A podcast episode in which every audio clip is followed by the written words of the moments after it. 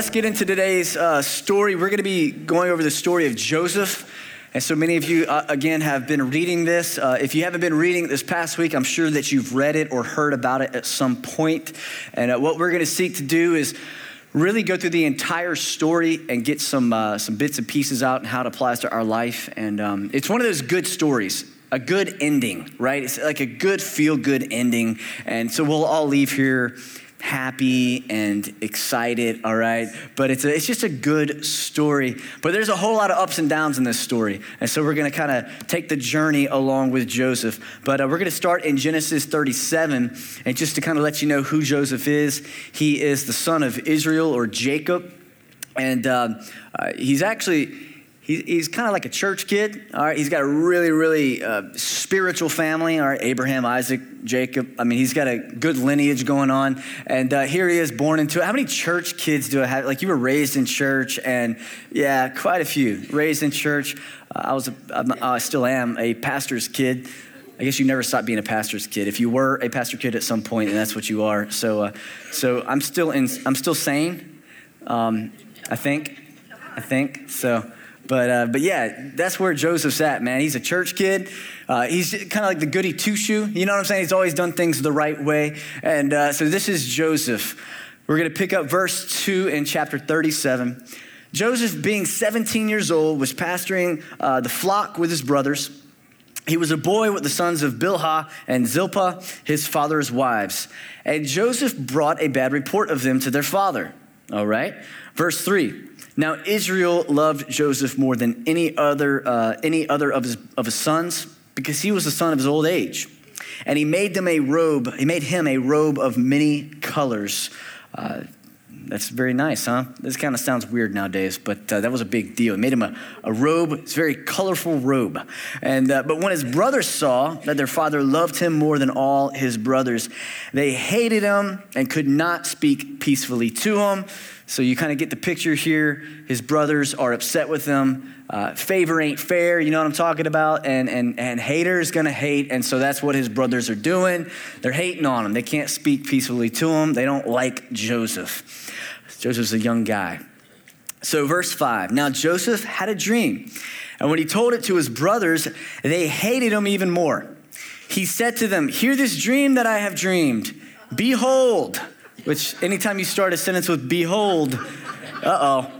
Behold, we were binding sheaves in the field, and behold, my sheaf arose and stood upright. And behold, your sheaves gathered around it and bowed down to my sheaf. Just let that resound for a second. That's awkward, all right? So, so there's an awkward silence, and, um, and then his brother said to him, Are you indeed to reign over us, or are you indeed to rule over us? So they hated him even more for his dreams and for his words. I like his dreams, but just his words. Like anything he said at this point, they hate. It could be good things, and they're still just be quiet. Just stop speaking. And he's kind of annoying them. So, verse 9 then he dreamed another dream. And again, he told it to his brothers. Joseph, come on, bro. And said, Behold, oh man, stop saying behold. I have dreamed another dream. Behold, the sun, the moon, and 11 stars were bowing down to me. But when he told it to his father and to his brothers, his father rebuked him and said to him, What's your dream that you have dreamed? What's this thing about? Shall I and your mother and your brothers indeed come down to bow ourselves to the ground before you? And his brothers were jealous of him, but his father kept it in mind. He kept it in mind. He said, You know, I've seen some pretty, I've seen God say some pretty crazy things in my lifetime. I've heard some crazy stories from my dad and, and his dad, and you know I'm talking about, Abraham, all this kind of stuff. And uh, so he says, You know, I'm, I'm going to rebuke him for right now, but I'm going to remember what he said. But what you can kind of get a feel for here is that Joseph was a young guy, number one, but he was a little bit cocky all right? He was a little prideful. There, there was something in him that was uh, annoying other people in what he would say, how he would say it. And although it was true what he had to say, God did give him a dream. It was a, a definite thing that God had spoken to him. The, the, the route that he went, it produced, uh, it produced some negativity. And I think there might have slightly been a little bit of pride in Joseph. Come on, man, he was, he was favored. He had, he had the robe, all right? He had the robe of many colors, and uh, he wore it proudly. And then he had these great dreams, and the robe, the dream. Let's do this thing, man. God's got some great things for me. And uh, he starts talking too much, and then it starts formulating his reputation. And then his brothers, they just completely, they can't stand him. And, uh, and so this is what ends up happening is they, they end up taking Joseph and they end up tearing his robe off. They end up putting blood on it, and they end up telling his dad that he's dead. He got attacked by something, and his dad's, you know, just completely distraught about it. But they take Joseph and they, they throw him in a pit. Now, some of them wanted to kill him, and, uh, and one stood up for him and said, Come on, guys, let's not do that. And they decided just to throw him in a pit. So he's in a pit. He's, he's stuck there. And um, I think that's kind of our first point today is number one, that pride leads to a pit. How many of you have ever been in a pit because you were prideful? I'll raise this hand and then I will completely follow it with this hand. All right? Two hands. All right? even in the moments when you're right. Y'all know what I'm talking about? That you're right. What you're saying is right, but the way you're saying it is prideful, and so therefore it's wrong. Been there so many times, all right? Take a fact, take something that I read out of the Bible and be like, yes, the Lord spoke this. Hey, everyone, the Lord spoke this. And then people don't receive it. You know what I'm saying? Why? Well, sometimes I think as Christians, we get this thing, it's pride, but we attach the word spiritual pride to it because whenever we think of pride, we think of just being, you know, cocky and just everything you do prideful. But when it comes to Christianity, a lot of times we can actually get wrapped up in spiritual pride. People refer to it as being a Pharisee, right? Things like that. But it's this spiritual pride, which is kind of like, look how far I've come look how good I am, right? And, and all of you should see how good I am and be like me. But it's really just rooted in a simple thing called pride. And that is, uh, pride is a trap. And a lot of times, the only way that we learn humility, which is the opposite of pride, is by getting tossed in a pit. And it might not be physically, but it might be your reputation gets tossed in a pit. It might be your influence. It might be, you know, your marriage gets tossed in a pit because you're just prideful. There's no humility in you. And, and this is where Joseph's at. He's having to learn a lesson. Now, uh, what we're going to see in this story is that no matter where Joseph goes, the, the Bible says that God is with him. The Lord is with him, which is phenomenal. I think that first off, we have to know that God is always with us. He's always for us. He's not against us. He's not standing over us with a sledgehammer, waiting for us to mess up so he can just destroy us, destroy our lives, right? But so God is with him, but it doesn't mean that things don't get bad. And, and Joseph, he's in a pit, and some Ishmaelites come, come riding by and his brothers sell him to these Ishmaelites. They sell him into slavery, and uh, they sell him for 20 shekels, which is interesting because that's actually the cost at that time of a crippled slave. So he goes from prominent, man, favor in the house. 17 years old, he knew he had a good life ahead of him, and he ends up in a place where he's getting sold as a slave, number one, but also a crippled slave. So that, that took a shot at Joseph's pride for sure. Uh, took a, a, shot at a lot of other things that we're going to see as well. But, but uh, he ends up getting sold to slavery.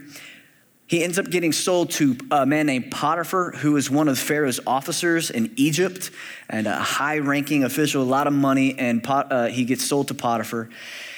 And Joseph was spotted by Potiphar. And he was really good at whatever he did. And you'll see all throughout the story, everything that Joseph did, he excelled in he always had favor on him. I mean, you, you drop him off anywhere and he just rose to power, you know, and you're going to see this through the story. And it's no different. At this moment, he's a slave sold to Potiphar, and all of a sudden, guess what? He starts getting more responsibility and he does well with that responsibility. He does, he, you know, the Bible talks about being faithful in the little and God will, will, give you much. He's faithful in what he's got, even in slavery. Potiphar ends up putting him over his entire house. Says, man, you're so good at everything that you do. I want you to be in charge of everything that I've got going on. Uh, so while Potiphar takes notice, also Potiphar's wife takes notice. Now, Potiphar's wife was, um, was probably a good looking human being, okay? She is, uh, I mean, come on, Potiphar's the Egyptian officer, and uh, so he's gonna have everything that he wants. And uh, so he's got this wife, and she notices Joseph. And she notices Joseph and she begins to pursue Joseph and begin to seduce him and try to get him to, uh, to sleep with her. And we're going to see the, the struggle that Joseph's in in this moment. And it's uh, chapter 39, verse 9. This is, a, this is where he's actually talking to Potiphar's wife. He says, uh, Potiphar, he is not greater in this house than I am, nor has he kept back anything from me except you, because you're his wife.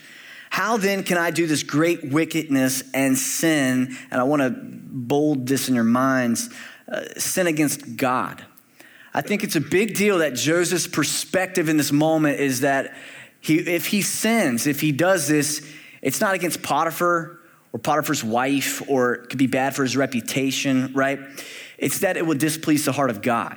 And so he says, How could I do this wickedness and this sin against God? That right there is a giant mindset. A lot of times we're okay with doing things wrong if we don't get caught, right? Not realizing, of course, and it's cliche nowadays, but we still don't always obey it, is that God sees everything. God sees everything that we do. He knows our thoughts, He knows the patterns in which we live. And so, even if nobody's looking, it still matters what we do. And you've got to believe that, and that's got to be a conviction in your life that says, hey, look, I don't even care if I don't get caught. It's just not the right thing to do. Nobody will ever know that I said this lie. It's impossible. I just, I know it. But I'm not going to do it because it's a sin against God, right? That's an internal conviction that nobody can put on you. That's between you and God. And Joseph has this conviction. But what we see is that this is a giant test of purity for Joseph. A big test, and more specifically in the area of sexual purity. And come on, uh, our, our nation, our world is just infected with sexual impurity. For all of time, it's always nothing new. By the way, the things that we're experiencing in our nation, it's nothing new. Okay, let's go ahead and back away just for a moment. It's not things are getting rough. No, they've always been rough, okay? It's always been bad. Let's read some history. Sexual sin and perversion has just been there since the beginning of time. It's just been an, an issue. It ruins marriages, it ruins relationships, it brings down kings and kingdoms, and it's just, it's an infection. And, and it's something that we're all going to be tested in uh, the, the area of purity. Now, whenever we're tested in the area of purity, we got a choice to make whether we will side with what the Bible says about sexual things and, and how that's supposed to operate, or we side with culture and how we feel about it. Um, which I, the things I usually, how I usually feel about something, that's usually not the right thing. All right, I mean, most times whenever I'm like, I just really feel that I need to, it's usually like not the right decision, you know, because it might be rooted in something that's a very, that's a, a, a problem, something wrong with me. And so if we, if we base everything off what we feel, it's not going to turn out well, and it won't be holy. All right, and so, so this thing of sexual purity, it's a, it's a cultural problem. And let me tell you something, you've got to know what you believe. And you got to know that what you believe is based upon what the Bible says about it, not based on your friend's opinion or your family experience. All right. I think family experience is something that's huge. Well, my dad always did this, and my parents were like this, and I grew up in an environment that was like this. And it's very true. And look, the way that we're raised and the way that we think is formed by those environments. But we go to the Word of God. So then you have to read the Word of God and allow it to then form your thinking and form your standards. Not that what you feel will always align with that, but it doesn't matter. It can't matter, all right? So, so that's a very difficult thing to, to say, and really culturally it's not um, acceptable, but it, it doesn't matter. That's what the Bible says, and that's what we believe, all right? So, so this thing of purity, uh, it's been going on for a long time. And Joseph has to walk through this test. Now, Joseph, again, he's the big man on campus. I mean, this guy, he's, you know, he's basically getting control over everything that Potiphar's got going on. So nobody's going to say anything about it again. Honestly, I actually think the opposite. I think that everybody knew what was going on, all right? And I think that the guys that worked with him were actually kind of egging it on okay, let's think about some of you guys where you work. You know what I'm saying? The guys are, it's almost like a, an environment that invites that kind of stuff. And it's, everybody knows Potiphar's wife likes Joseph. And so they're like, come on, Joseph. Come on, dog. Yeah. He's like, no, no. They're like, oh, come on, Joseph. Dude, if that was me, I tell you, I, yeah. You know? Yeah, yeah.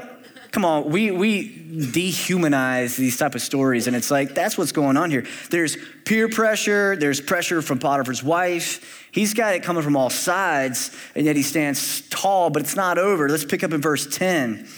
And as she spoke to Joseph day after day, he would not listen to her. I love it.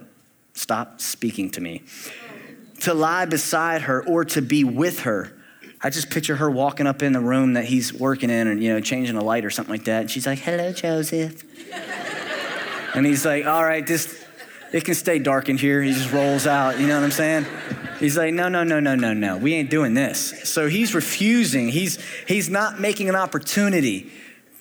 Let me, let me camp out there for a moment. He, he, sometimes we create opportunity for things to happen. And we say it was an accident. I don't know how I ended up in that compromising situation. I don't know. All of a sudden, it was just me and her. Whoops. Yeah, okay. You know what I'm talking about? Now, he knew, he knew, he was aware, and he didn't let those little opportunities happen in the first place. And so, so he, uh, he would not listen to her, to lie beside her, or to be with her. Verse 11. But one day, when he went to the house to do his work, and none of the men of the house was there in the house, she caught him by the garment. She caught him by his jacket, his robe, and said, Lie with me. But he left his garment in her hand and fled and got out of the house. This dude's for real. I mean, he's been leaving rooms and, you know, leaving light bulbs wherever, whatever, you know. This time he's like, I don't even care if I got to run out with no clothes on. Like, I'm out, you know, which that would look kind of weird as well. But he says, forget about it. I'm out. He leaves his robe with her. And I think it's really interesting. He lost his robe the first time, and it was because of pride. This time he lost it, his identity, his power, who he was, because he passed the test, because he passes the test. He does good. But it still didn't end up, end up the way that, that you would think it should end up because it was a good decision, right? Actually, she lies about him. He ends up going to prison because Potiphar sides with his wife, which always happens, right, men? Uh, I ain't fighting that. I'd rather send a man to, a man to prison than uh, fight fight this. Anyway, so uh, it's not about marriage today, but I mean, you know. anyway, he passes the test, but he still ends up in prison which I think is important to say that righteous decisions uh, don't always equal a right result. Righteous decisions don't always e- equal the best result. Like, you know, I did good here and here, so therefore the result of that should be good here. Because we have this mentality that if I do good, then I, I, I am good, therefore everything I'm a part of is good. And the Bible doesn't talk about that. The Bible never depicts that. That's just our humanity. That's, that's our, our wishful thinking that gets, gets, you know, uh, it's just mapped out for us in, our, in the way that we're, we're built. But the, the, the fact is that life's not fair. It's just not fair. Never has been, never will be. Uh, the Bible talks about how it rains on the just and the unjust. All right, it doesn't matter who you are and how good you've been or how bad you've been. The same rain that falls falls on those who are doing good and also doing evil. And uh, so good things do happen to bad people, and bad things happen to good people, all right? So we are establishing that uh, righteous decisions don't always equal a right result. It doesn't mean that you should stop making righteous decisions, all right? You continue to be faithful in those things. But I think that this is a why God moment for Joseph.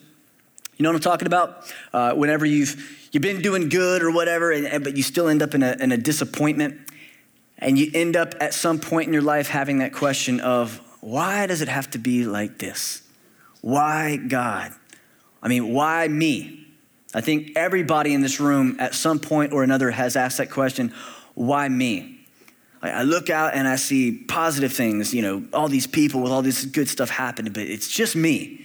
And I think, honestly, that's a ploy of the enemy. I think that's a deceptive thing that he plants, which means that you're the only one going through what you're going through. You're the only one that has been where you're at in your life. And that's a lie okay? There's nothing new under the sun, okay? Everybody's been where you are, and so you should find some, some, uh, some hope in that and, uh, and realize that, hey man, I've got to walk through some things sometimes. It doesn't mean I throw my hands up in the air and quit. The Bible talks about how a righteous person gets up you're going to fall, you're going to fail. Continue to move forward. Don't let those why God, why me moments uh, stunt your growth and stunt your progression. But it does not negate the fact that Joseph is in a pit. It doesn't matter how he, he looks at it, it doesn't matter how many scriptures, right, that he attaches to that trial. He's still in a pit. And that pit is a place of disappointment. That's where he finds himself. But again, the Lord was with Joseph. Everywhere he went, God was with him. And also, he had character that people would see, and he would just begin to move his way up the ranks. And that's what happens in prison. He ends up over the prison. The warden sees him, sees that he's doing good and everything that he does, and ends up putting him in charge of basically everything in the prison, which is awesome. I mean, if I'm in prison, I'm just hiding, okay? just, just hiding from everyone. he takes charge, man. So, uh, so what happens is, and you can read the story. I'm not gonna be able to go through all of the details, but uh, remember that thing of him interpreting dreams and having the dreams. He has this gift that God has given him that at first I don't think he really knew how to use very well, and I think he kind of wore it as a badge, right? So as he's going through this process, I believe that God's like, "Hey, I did put something in you, and I want to develop that." So he's in prison, and these two guys have a dream. They're, they're distraught about it. He's like, hey guys, what's up? They tell him what the dream is. He interprets the dream, and uh, one's a, a, a baker and one's a cupbearer for Pharaoh. These are high ranking guys as well. They did something that upset Pharaoh. They're in prison.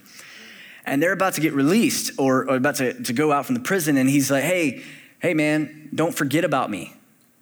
Okay, I'm helping you out. Did this for you. Don't forget. If things work out good for you, remember, guy here, you know, remember that story, the coat of many colors? I'm that guy. Remember me. He's using every mem- memory peg he can to try to get these guys to remember him. One guy ends up dead, the other guy ends up restored, and he forgets him. He forgets all about him.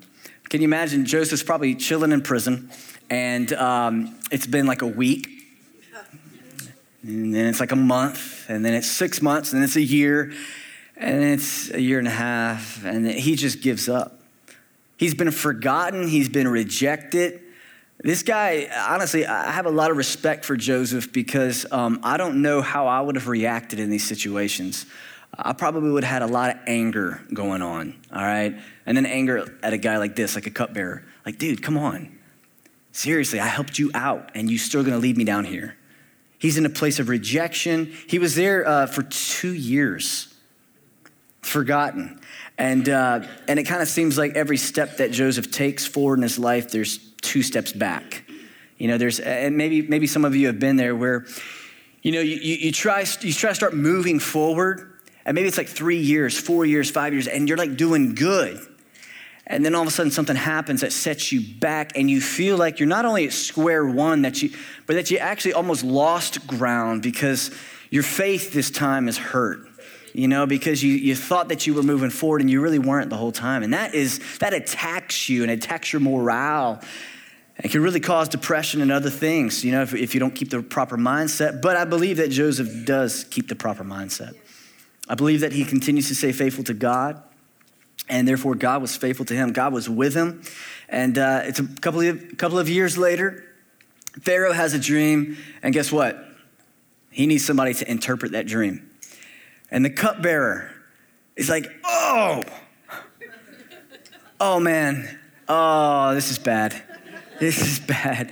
There was a guy, his name was Joseph. Yes, he, he interprets dreams. I was supposed to tell you about him a long time ago. Uh, yeah, I mean, can you imagine? The cupbearer comes down. He's like, "Hey, man, sorry, Joseph, don't talk to me." You know, it's just so Joseph he gets cleaned up. He heads out there, he interprets Pharaoh's dream, and dream, uh, the Pharaoh is very, very pleased with it. Um, he's excited about it. And so we're going to pick up uh, in chapter 41.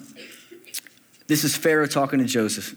Then Pharaoh said to Joseph, Since God has shown you all this, there is none so discerning and wise as you are. You shall be over my house, and all my people shall order themselves as you command. Only as regards the throne will I be greater than you. This guy has gone from his daddy's house to a pit, to Potiphar's house to prison. And now he's going, I mean, he is going way above anything that he had been a part of before. And now he's going to be number two in the, the most prominent place in the world. Number two, basically, over every single human being. Now, I personally see a progression here in many different ways, but also in the gift that Joseph has. And I believe that there was a refinement that took place in his gift and in the thing that God had given to him, a talent that he had given, given him. And so, really, the gift that put him in the pit was the same gift that ended up putting him in the palace. And I think that's awesome. I love that God gave him something, he stewarded it well, not always perfect, but continued in the process. And although that same situation took him all over the place, the Lord was with him, and eventually it made a way for him, and he's in the palace. Some of you today need to know that you need to remain faithful in the dream and the things that God has given you. Remain faithful in them. And even though sometimes maybe that, maybe that integrity that you have seems to take you into a pit, right? Because you wouldn't compromise. I'm telling you, continue to be faithful in that. And God will restore what was taken away. And, and you will end up in a place that you look back and you say, wow, I was about to compromise everything I had to stay in Potiphar's house whenever God had a palace for me. And I'm telling you, some of you need to realize that. Yeah, that was a good moment. Come on. Because it's so easy for us to compromise. It's so easy for us to, to look at the temporary and say it's easier to do this right now than to say, hey, I, be- I believe staying faithful to God would be a better result.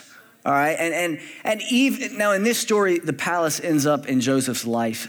I think sometimes the rewards that we will get, we won't see in this life. It's a, an eternal reward. And again, for you to cross over into that mindset, you, you've really got to be spiritual. You've really got to be a person that has an eternal mindset because if not, what's the point? Right? This is not about all what happens in this life. And so Joseph's in a place now of promotion, prominence, power. He's number two in all of Egypt. Um, and you'd think, hey, he's good. Thumbs up. Joseph passed the tests. All right, here we go. Now he's just gonna, it's happily ever after. But this is where we're gonna see another test that I think a lot of us are not prepared for and we don't see coming, and it's the test of success. The test of success. Now, anytime that somebody's doing a pressure test on something, say it's a component, I mean, a test of some sort, there's a negative and a positive pressure test that you can do. There's a, a, push and a pull, right? There's two ways, two forces to see if something can test the pressure. And whenever we talk about tests and going through tests, it's always negative. It is, right? It's always like you lost all your money or relationships fell apart, you hit rock bottom, and that's a place of testing. But I want you to know that there's also a test in success whenever things are really good. A lot of times in that place, you're tested in how dependent you will remain upon God, right? How dependent and uh, uh whether you'll stay, stay humble. All right, we, pride is really tested in times of success, but there's a lot of different ways that it gets tested. But we're going to see how it happens with Joseph because just because things are good doesn't mean they're easy. All right? Just because things are good doesn't does not mean they're easy or that they will remain easy and, and we're just coasting through this thing. And so so here we are. There's a famine in the land, which is actually what Joseph had, had interpreted the dream about. It was about a famine. And so Pharaoh puts him over uh, all of Egypt, but also this process of how to save and store food and all this good stuff. And so uh, the famine has, by the way, it's reached out past just where they're at, and it's affecting everyone. And Joseph's in charge of it, which is just crazy. So here we go. Let's pick up in uh, verse 6. It says, Now Joseph was governor over the land. He was the one who sold to all people of the land. And Joseph's, Joseph's brothers came and bowed themselves before him with their faces to the ground. That's interesting. That sounds familiar. Verse 7 Joseph saw his brothers and recognized them, but he treated them like strangers and he spoke roughly to them. Where do you come from? He said. They said, From the land of Canaan to buy food. And Joseph recognized his brothers, but they did not recognize him. And Joseph remembered the dreams that he had dreamed of them. Come on, what a weird moment right there. I mean, just full circle. And he said to them, You're spies. You have come to see the nakedness of the land. They said to him, No, my Lord, your servants have come to buy food. We're all sons of one man. We're, we're honest men. Your servants have never been spies. Uh, I mean, you can imagine, a little bit scared. Number two, in all of Egypt, you don't want to make this guy angry. All right. Verse 17. and he put them all together in custody for three days. He arrested them. Now, you could just read that and move on and just on the third day, blah, blah, blah, blah, blah. But let's just camp there for a moment. He arrested them. So here he is, he sees them, they don't recognize him. At that moment, he could just totally be like, hey guys, what's up, man? It's just crazy. But it's not that easy. There is a there's an opportunity here. There's an opportunity. He could kill these guys, take them out, and nobody's gonna say anything. Not bat an eye. And if they bat an eye, then they're gonna get killed too. Okay? That's the kind of power that he holds. And so in these three days, I don't think that he just forgot about his brothers and he went on with life. I think that he was struggling. I think that he was debating. I think that he was wrestling once again that same pride that was whenever he was 17 years old. I think it came full circle right back. And now he's like, not only, not only do I still have that dream, and not only did they just bow to me, now I've got the power to do what I want. And nobody can say anything. I think it was a whole another test that he had never felt before. He had always been on the other end. And so I think now it's the question of one of the most powerful things that all of us can do as a person, and that is to forgive. Yes. That is where he's at now. Do I forgive this? He was 17 years old, he's a kid. They destroyed his future, they threw him in a pit. They had no idea where he went. They had no idea what happened. They just figured, hey, man, you're a slave. Maybe he died. I don't know. And he knew that that was the kind of disrespect they had for him. And here he is in a moment where they have to respect him. And now he has to choose whether, whether to forgive. You know, I, I think a lot of times we could pass the test of pride and purity. We get humble, purity, we, we make the right choices. But, but what about payback? What about vengeance? We are programmed, if somebody hurts us, to want to hurt them back. That is how we operate in the, in the, the core of, of our sinful selves. It's this retribution must be had. I've got to, I got to make him pay for what he did. And, and I think even deeper, I was just talking to a guy a while ago. He said, you know, a lot of times I might not be the one that instigates the pain, but I do rejoice whenever they go through pain, basically. And y'all know, right now in our country, right? We like to see people that we are not for and something bad happened to them. We're like, well, that's what they get. Right? And sometimes it's, it is true. Well, I mean, hey, if you wouldn't have been there at that time, it wouldn't have happened. I mean, that's the, that's the truth. There's a difference between saying that and then like, oh, that's what you, that's what you deserve. That's, man, what a prideful thing to say. We say it all the time. We do. That, I mean, can we just be honest today? It doesn't matter who's right or wrong, but what's my heart in the situation? And so here's Joseph man, he done everything right. But is he going to forgive? Is he going to is he going to do payback? Is he going to what's the deal? Well, let's see his response. It's in chapter 42. On the third day, Joseph said to them, Do this, and you will live, for I fear God. If you are honest men, let one of your brothers remain confined where you are in custody, and let the rest go and carry grain for the famine of your households. And bring your youngest, your youngest brother to me, so your words will be verified and you shall not die. And they did so. Then they said to one another, And trust we are guilty concerning our brother, and that we saw the distress of his soul when he begged us, and we didn't listen. That is why the distress has come upon us. And Reuben, this is the guy that, that rooted for uh, Joseph, that he didn't want him to kill him. He said, Did I not tell you not to sin against the boy. But you didn't listen. So now there comes a reckoning for his blood. And this is really uh, just a big moment. Number 23, verse 23. They did not know that Joseph understood them, for there was an interpreter between them. Then he turned away from them and wept. And he returned to them and spoke to them. And, he, and, and then it goes on to the story, goes into basically what happens. But at that moment, whenever he he was overtaken in this um, in guilt really. I mean can you imagine the struggle the emotional struggle that he's going through where i mean he's angry but then he sees his brothers and he hears what they say and he's broken. He's broken. He turned away and wept. Chapter 50 let's see joseph's response then Joseph could not control, this is chapter 45, and Joseph could not control himself before all those who stood by him. he cried, Make everyone go out from me. So no one stayed with him when Joseph made himself known to his brothers. And he wept aloud so that the Egyptians heard it and the household of Pharaoh heard it. And Joseph said to his brothers, Come near to me, please. And they came near to him. And he said, I am your brother Joseph, whom you sold into Egypt. Can you imagine at this moment how much fear his brothers have? Now they realize who he is.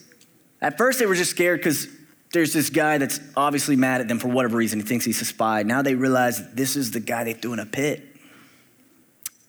But he says, I'm your brother Joseph, whom you sold into slavery into Egypt. Now do not be distressed or angry with yourselves because you sold me here. This is another huge perspective. For God sent me before you to preserve life. God sent me here. For the famine has been in the land these two years, and there are yet five years in which there will be neither plowing nor harvest.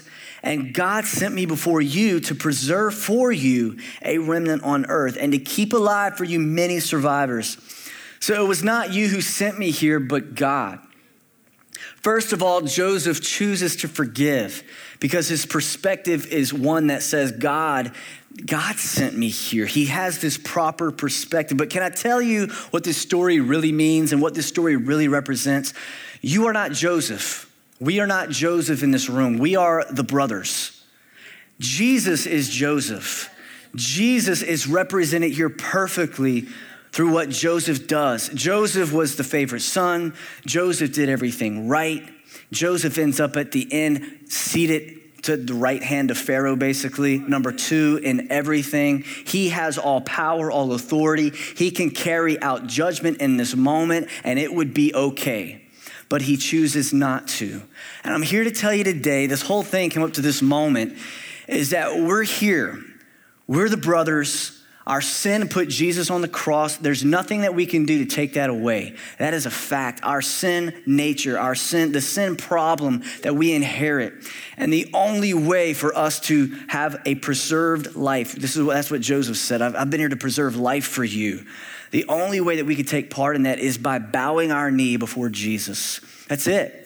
That is, that's the whole thing. That's where everything comes to, is that we are forgiven by grace, not because what we do. There was nothing that Joseph's brothers could do. There was no amount of money that was going to pay, pay off Joseph. There was, what, that doesn't mean he's got everything that he, he can ever possibly want. He's got all power, he's got all authority.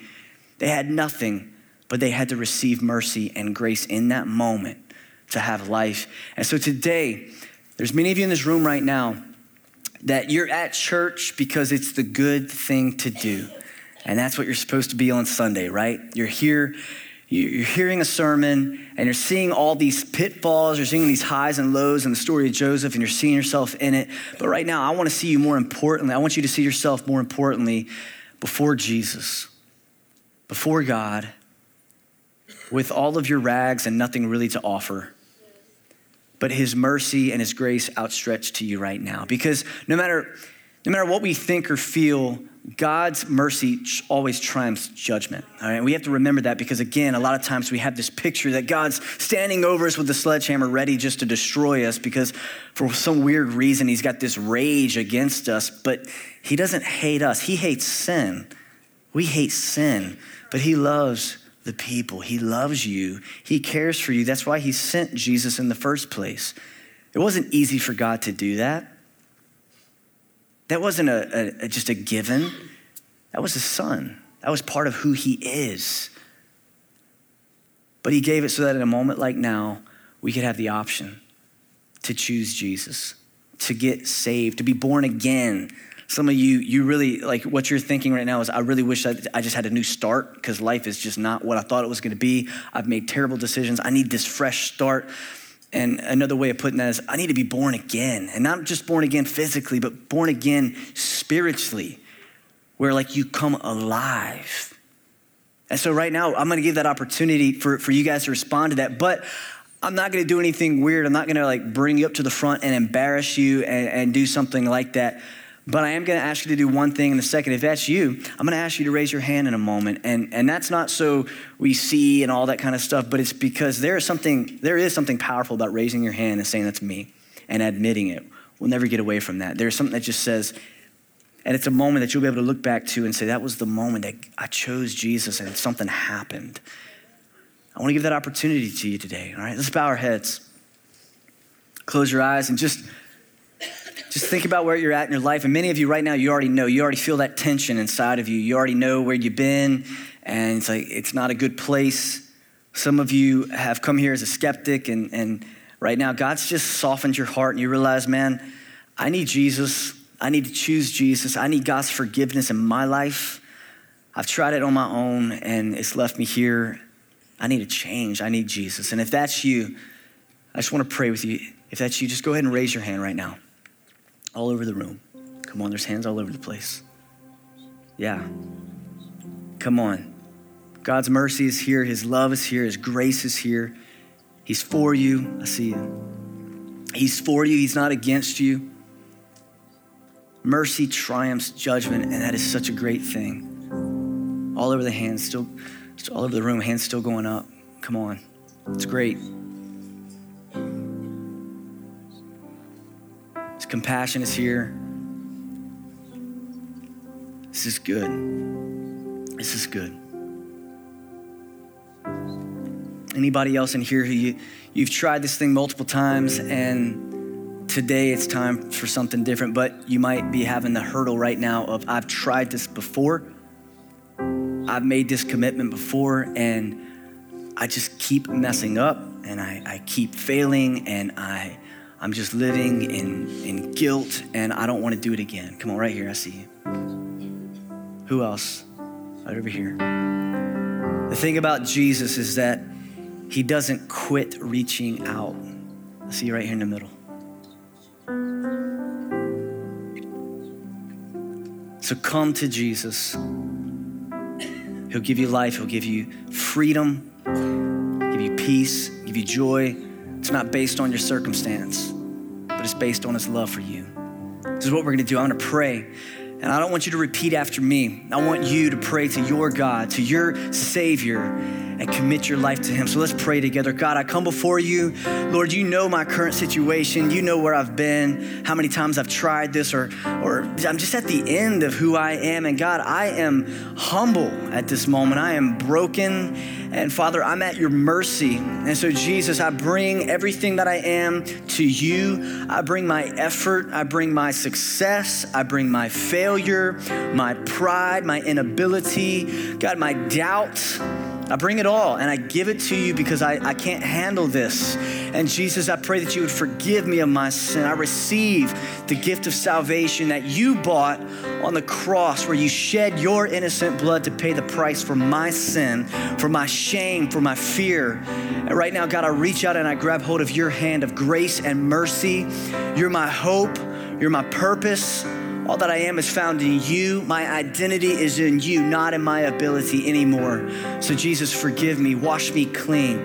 Let me start this day anew, God, born again by your Spirit. I thank you for Jesus. I thank you for the cross that paid the price for my sin and gives me victory. In Jesus' name, everybody said amen.